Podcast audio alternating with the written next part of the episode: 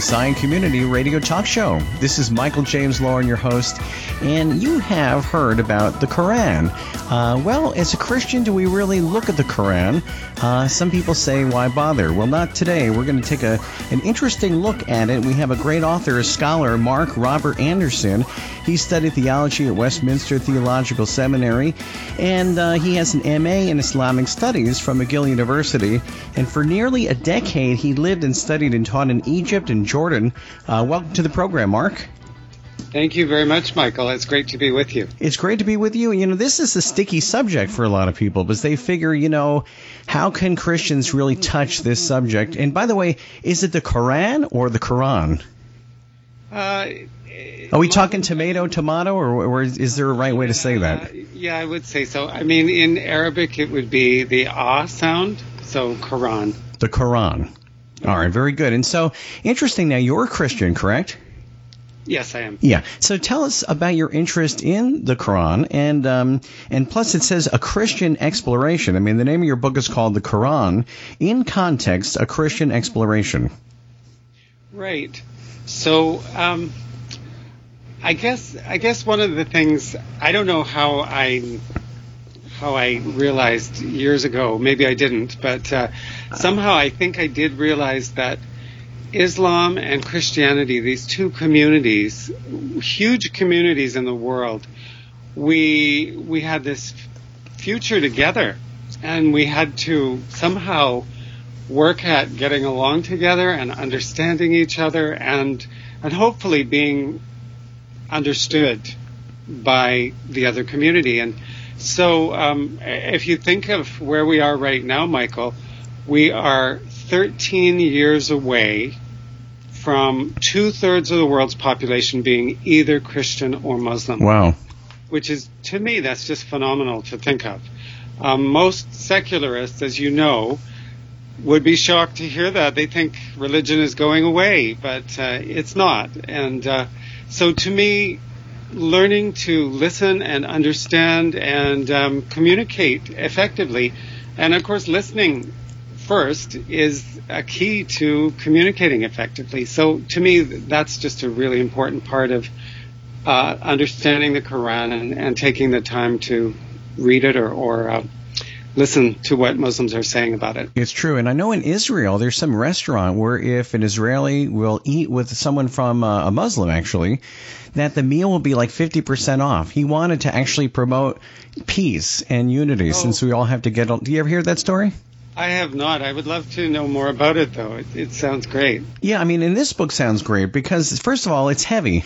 a lot of work went into this, and uh, for sure. And so, you know, I talk to people who are, are Muslims, you know, and they'll say, "Ah, oh, Jesus and uh, and the Quran, uh, we're we are the same." We're the same. And they they seem absolutely certain that it's like we okay we worship the same God and then you try to read it and and then the the ways part between you know Abraham and Ishmael. Can you take us a little further? Yeah. So um, Muslims Muslims do believe that they really honor Jesus and they would uh, I think most Muslims would say that Jesus is the second greatest prophet to them uh, or one of the top prophets for sure. Um, but you know, there's no question about it. If you read the Quran and study it carefully, the Quran sidelines Jesus, so it, it does honor him, but at the very same time, it marginalizes him, and so that's a really funny thing to observe. And a lot of people who are just looking for the sort of similarities between the religions they will stop when they see that there's that honor there for Jesus and they won't go any further. Mm-hmm. But uh, in fact, he is also very decisively marginalized. And, and I would say personally, if I were a Muslim, I would think Abraham is probably more important than Jesus. Um, and certainly Muhammad is. And no Muslim would argue over that point. Um, so, yeah, um, they believe that Abraham's religion um, sort of takes you back before the decisive, uh, sorry, divisiveness of Jews and Christians. So Moses, they would say, was sort of the founder of Judaism, and Jesus, the founder of Christianity, and Abraham. If you go back to Abraham, you get just pure, simple religion without any of the complications. And any of those controversies. Yeah, I mean, you really delve deep into this, and it's interesting because, I mean, as a Christian, we want to witness to Muslims for sure, you know. Right. And so when we talk to Muslims, all of a sudden we realize, okay, it's where the debits and the credits. You do more good than bad. You're going to heaven, and that's what they believe. And so, uh, where do they lose interest in us? I mean, when it comes to the sin issue, is that it? well, for them, the sin issue, it, it's really quite a different thing. They they don't believe that we are all sinners, and so if if you approach a Muslim and and take that as a sort of starting point, that doesn't work very well because sinners are bad guys and Muslims are not bad guys. They're good guys. They they do the right things, and so that's their their understanding of that one. I see. Uh, yeah, there's there's quite a quite a few points where we just butt up against each other, and and we have these hot button issues, like is Jesus the Son of God? Um, Muslims would say no, absolutely not, and um, the other one, of course, is Muhammad God's prophet? And we would probably say no, he's not a prophet. But uh, those are those are the kind of issues that I would say we probably want to stay away from. Um, you have some fights there. yeah. Yeah, I uh, mean, you have to get there eventually, but you don't have to start there. Well, I mean, what's interesting is that it's a Christian exploration. I mean, the whole idea, once you said at the very beginning, is to bring Christians and Muslims together. So, you know, in learning about what is important to a Muslim, how can we bridge that gap? Well, um, I, I think one of the greatest things to do, first of all, we don't want to go towards, in any friendship with a Muslim, we don't want to be defensive. Um, that's that's just so counterproductive. You know, if we're if we feel like we're in a contest with them and um, and we've got to score points or, or that sort of thing, or we've got to tell them. I, I have actually been on Christian radio talk show where every single time the talk show host spoke, he had to say, "We believe Islam is a false religion." Yeah. Yikes! I, I mean, do we have to say that? All where's the Where's the gasoline? You know, yeah. I mean, in trying to trying to be a peacemaker, maybe. Yeah. So to me, I mean, I don't see Jesus talking to people like that. Um, he talked to anybody and everybody and uh, the only people he was really combative with were the religious leaders who were leading the nation astray and who were responsible for doing that. Um, so, no, I, I think we don't want to be defensive. We want to be, we want to be inquisitive. We want to be asking good questions. And, you know, it doesn't, you can't go wrong if you just ask a question like, oh, so, so what does this really mean to you? And, well, can you explain that to me? So, just to give you one example, mm-hmm. Muslims will say that um, the Bible has been corrupted. And that's one of their big defenses against Christianity is that, well, you have a corrupt Bible, and so we can't listen really to anything that it says.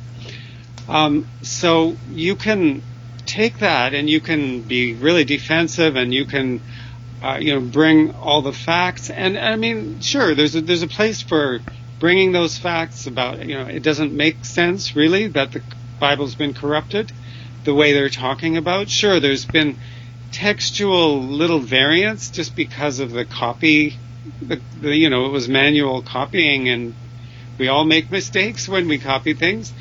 But, um, but as far as you know, the kind, the extent of corruption they're talking about is huge. Hmm. It would mean that Jesus is not the Son of God. All that, all that in in the New Testament is wrong.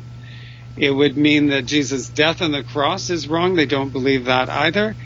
Um, it would mean that God's desire for relationship and intimacy with us is all corrupted into the Bible, that it was never there originally. And so that we're talking about huge corruption.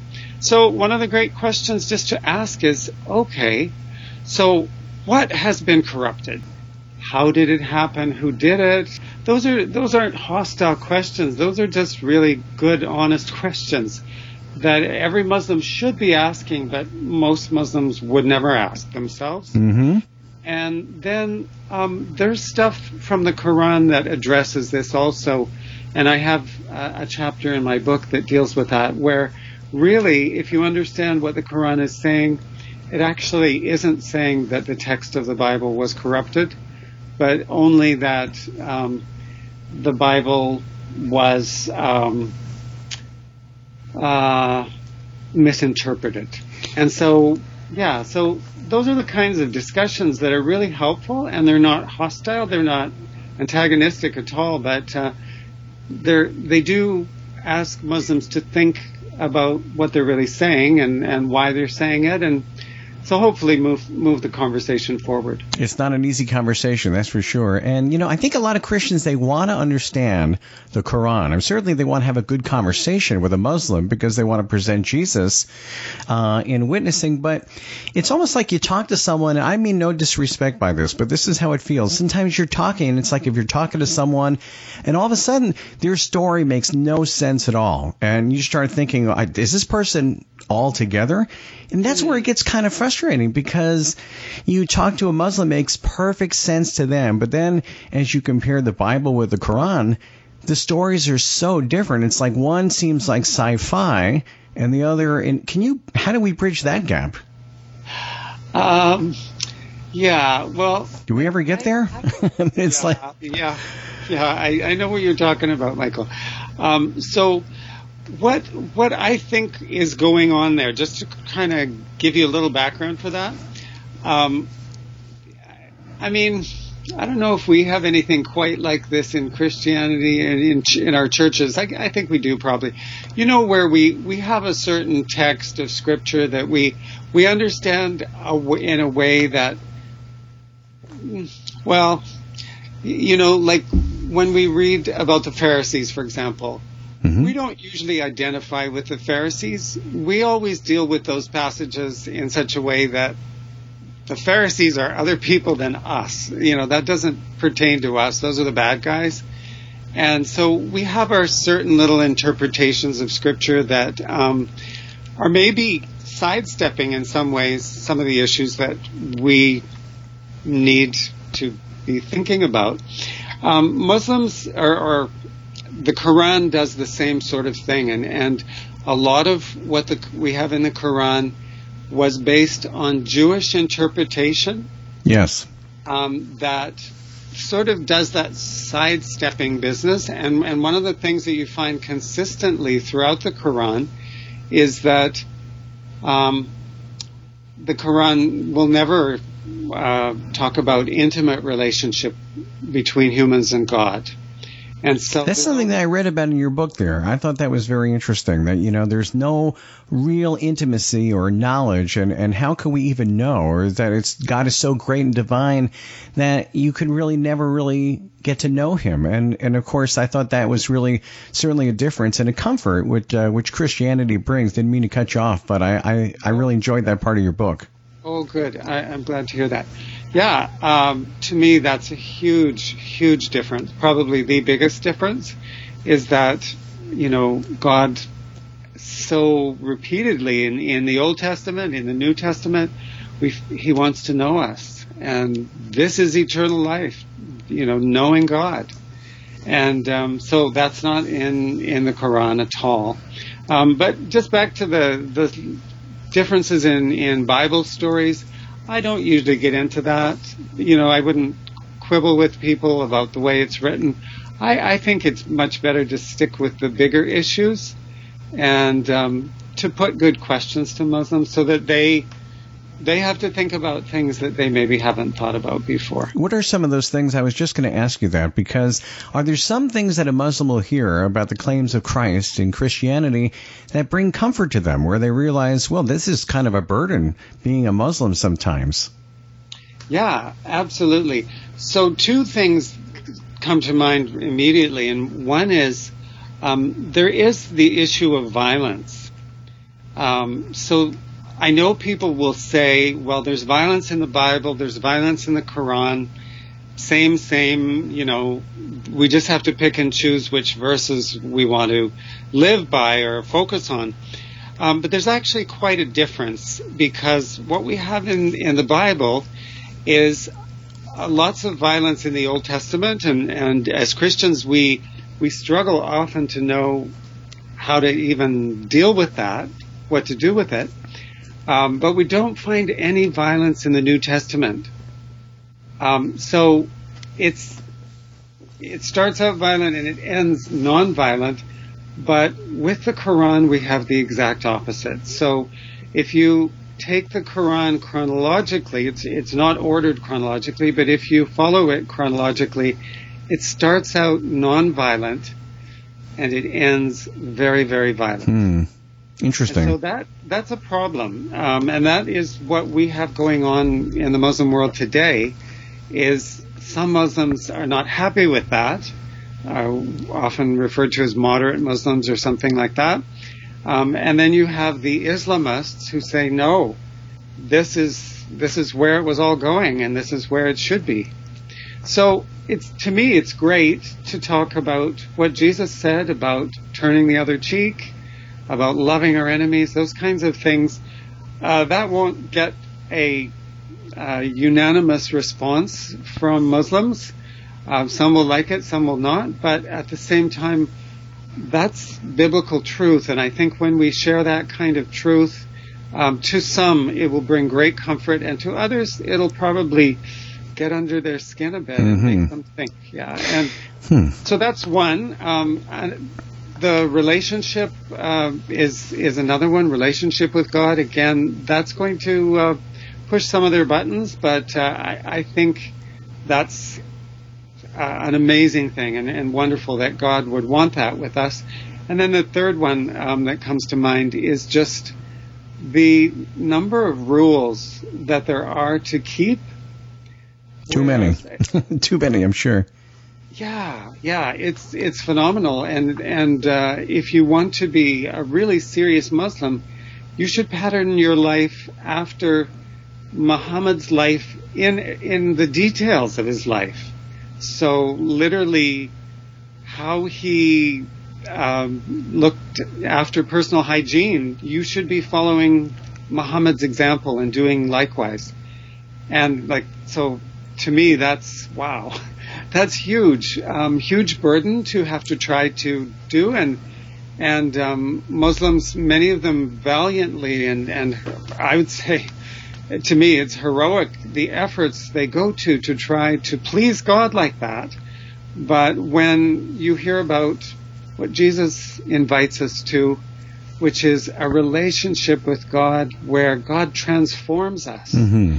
and writes His law on our hearts and enables us to love the things that He loves and, and to do as He would do. Amen. That's so different and I think that challenges Muslims, and it, it also would bring some comfort to any Muslim who's feeling the weight of, of all those laws. Yes, keep preaching, Mark. I'm here. I'm enjoying every. I'm really my heart is filled with what you're saying. This is what it's really all about. And you know, I'm wondering how does Muhammad even get the kind of airtime that he gets? In other words, I don't like we don't really, as a Christian, think a lot uh, or enough of him, and maybe we don't need to. I don't know, but um, you know, there's certain prophets and there's certain minor prophets in, in the scriptures, but how could it be that all of a sudden one man, such as Muhammad, uh, have the kind of reach? And I think that's kind of worth a, a Christian exploration right there. How does he get so much attention? Right. Yeah.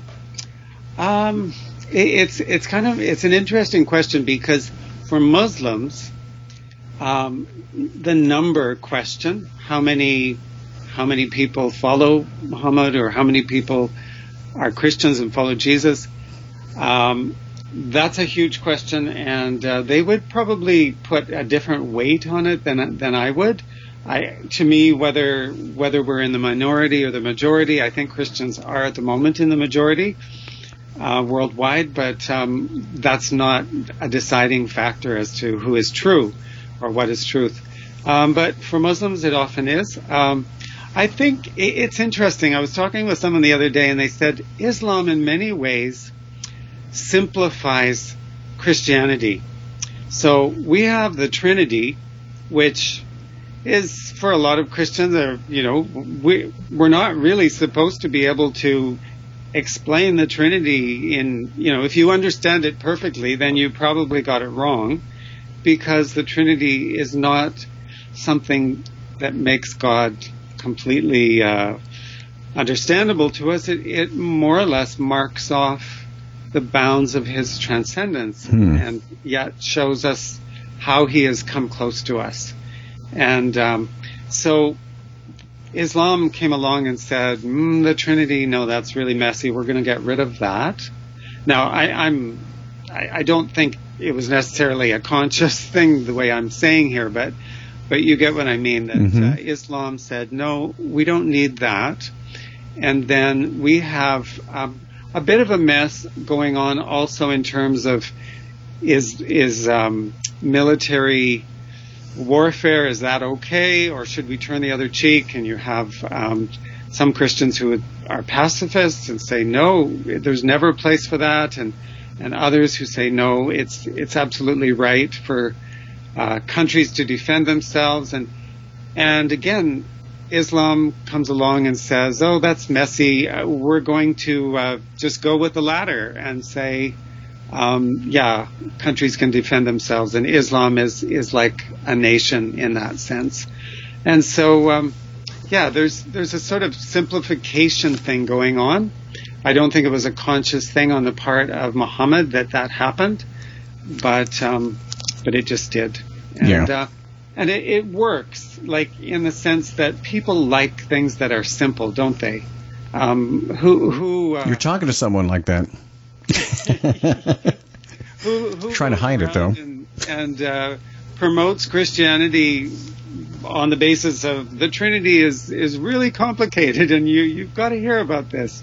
Um, I don't think so. Yeah, so rules and regulations somehow cater to I don't know the human need somehow that we can regulate things uh, perhaps. But Absolutely. now let's get back to your Bible st- uh, stories for a minute. The reason I say that is that your book is real. That's what makes it interesting. You know, uh, the stories that you have where you really kind of compare where uh, Abraham goes this way and Ishmael takes a left turn, and that's that's all you know what really kind of got me interested in your book once again it's called the quran in context a christian exploration uh, so let's talk a little bit more about that as far as where you know, in talking to someone like a Muslim or a Christian, you would love to have some kind of continuity where, okay, we're on page, Abraham's here and Abraham's here, we're good, okay, Moses here. But why does it just, where does it go a different direction? Can you get, take us through certain areas of the Bible where one goes that direction and there's no cohesiveness whatsoever?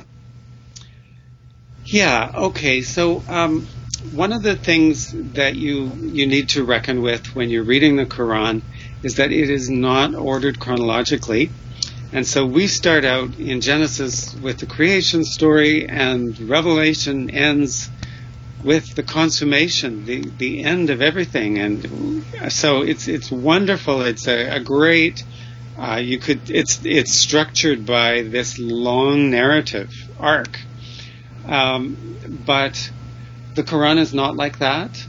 And so it's more like, I mean, I guess probably the closest thing I can think in the Bible would be like the book of Proverbs, where you, you feel like it's sort of jumping around mm-hmm. back and forth to different topics. And so what it was was Muhammad was interacting with the people around him and um, uh, there's a lot of polemics in the Quran. There's a lot of controversy and debate and argument, that sort of thing.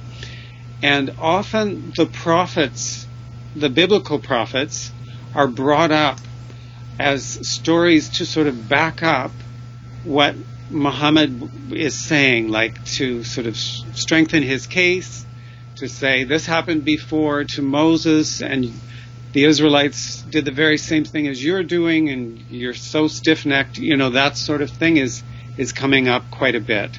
Um, so, but it's it's very sort of fragmentary, little bits of stories coming here and there, and um, so we don't have that kind of narrative structure um, most of the time. There's a few places where it's different. There's one extended story about Joseph Um, but again, lots of the details will change, and those are often closer to what you get in uh, Jewish, the Jewish tradition. Um, and so, yeah, you just have to kind of wrestle with that. And, and Yeah. of course, Muhammad, uh, Abraham is a great hero in the Quran, and Ishmael is made into a prophet, which we probably wouldn't uh, see Ishmael in those terms. No, he doesn't get a lot of airtime in the No. scriptures. Then they made him see. That's where it gets interesting when you look at characters and how they involve, evolve in one book, the Quran, versus the Bible. hmm And and of course for for uh, Muhammad, Ishmael was his link to Abraham, Hmm. And because the Arabs are thought to have come from Ishmael, and so Muhammad traced his lineage in a sense back to Abraham through Ishmael, and so so that's where Ishmael becomes a prophet. Yeah, and that's what I wanted to find a little bit more as far as you know, Muhammad. I mean, how does he evolve? In a sense, I mean, we, we know that we know who Jesus is, that he always existed, you know, and he, he came from uh, from heaven, and he took on human flesh, you know, and and born of a virgin. But I don't. It just seems like all of a sudden Muhammad is Muhammad. How does he all of a sudden, you know, get into the fabric of, of people's lives? And that's a question mark I still have. Yeah, yeah. Well, there's lots and lots of controversy over that. Just to let you know, um, there are there are people today who question. There are even people who question Muhammad's existence. I think that's not necessary, uh, not the right way to go. Uh, but there's lots of controversy. Muslims, they have a whole tradition about Muhammad and when they approach the Quran, and really anybody reading the Quran either needs a sort of guidebook, um, maybe something like my book um, that gives you a, a way into the Quran, or else um, you need to come with an understanding of the story of Muhammad. Uh, otherwise, you'll be really fumbling around and wondering what is going on here because the background is almost never given to you, the, the context. And that's where the title of my book, The Quran in Context, I really try to situate the Quran in its historic context. And so Muhammad was a, according to what we understand from uh, tradition, Muhammad was a trader in Arabia in the early 7th century. And um, he uh, Mecca was on a trade route, not a, a, huge trade route, but there was trade that went on there, and and Muhammad began, according to tradition, again having visions, having uh, messages given to him, and uh, so suddenly he was a prophet, speaking to his people and calling them to the worship of the one true God, the God of Abraham. He claimed, and um, so that's then the rest of the Quran is basically his interaction uh, with his people, with the Jews who lived in Medina, the, the second city that he went to. And um, yeah, there's lots of uh, combative kind of stuff we find in the Quran. Uh, because people weren't listening to him and they weren't getting with his program initially, and uh, yeah, it's just interesting how one person can have that kind of effect. You know what I mean? In other words, I won't bow down, you know, to I bow, down, bow down to Jesus, you know, and uh, as do other Christians. But uh, it's just that to me, it's kind of amazing how one person can have that kind of effect. And so, just from you know curiosity, that's I certainly look uh, look to you, you know, and wondering what kind of answer is there. And I'm, I'm Yeah. it's very helpful. I think he was he was undoubtedly a charismatic leader. You know, very gifted, lots of personality. Um, people, the kind of pe- person uh, people just like to follow. And then it was a time when um, all the empires in, in the day in that day were religious. So the Byzantine Empire was a religious empire. The Persian Empire was also a religious empire. And so Muhammad started a religious empire, and all of those empires uh, were advanced their cause by military means, and, and so Muhammad did. And really, uh, if you understand the context, the historic context, and I spell this out in my book, um, there had just been this massive war, really a, a world war, um, and um, at a point right after that war, when both sides were exhausted, the Byzantines had won, but boy, it had taken everything they had to do that.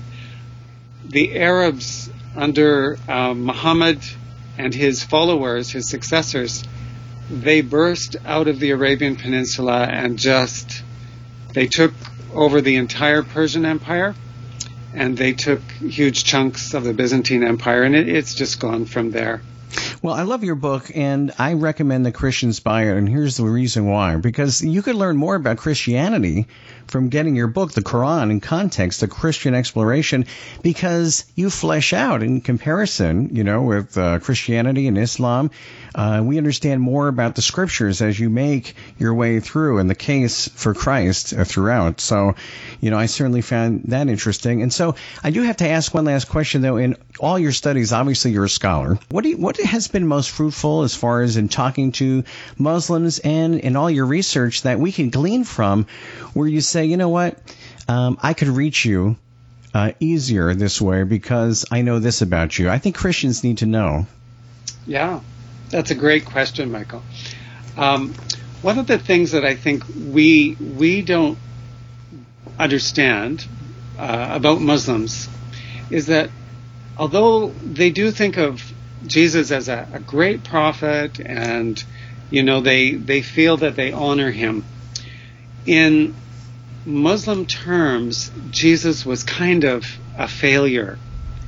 He never even got married.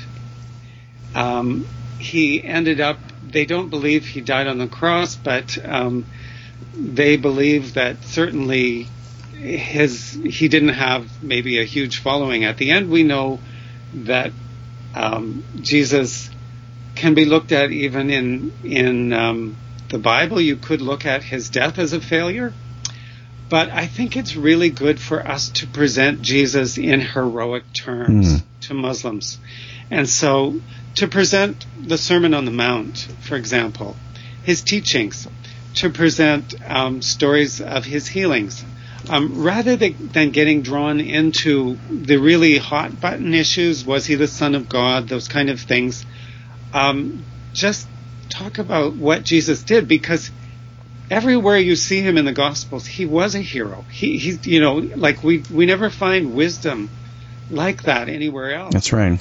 And so to me, that that's a huge thing, and and really, I um, think we need to present um, his whole life, including the end of his life, his death, in heroic terms. What he did, um, not not so much focusing on the suffering, but on the victory that he achieved. Yeah, that's well said. Mark Robert Anderson, he's with us, our special guest. He studied theology at Westminster Theological Seminary and has an MA in Islamic Studies from McGill University.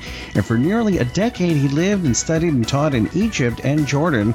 And he writes and lectures in Islam and the Quran. And he's the author of Faith Songs, Ancient Psalms for Today. That was written in 2010, but we're talking about his book, The Quran in Context, a Christian exploration. We really enjoyed having you on the program. It's been a, a, pleasure, Michael. Thank you for having me. So, do we say Shalom Aleichem, or what do they say in, in the Quran there? Uh, it would be uh, Ma'asalama is probably the, yeah, so peace be with you. Peace be with you. God bless you. Okay, thank you. You too.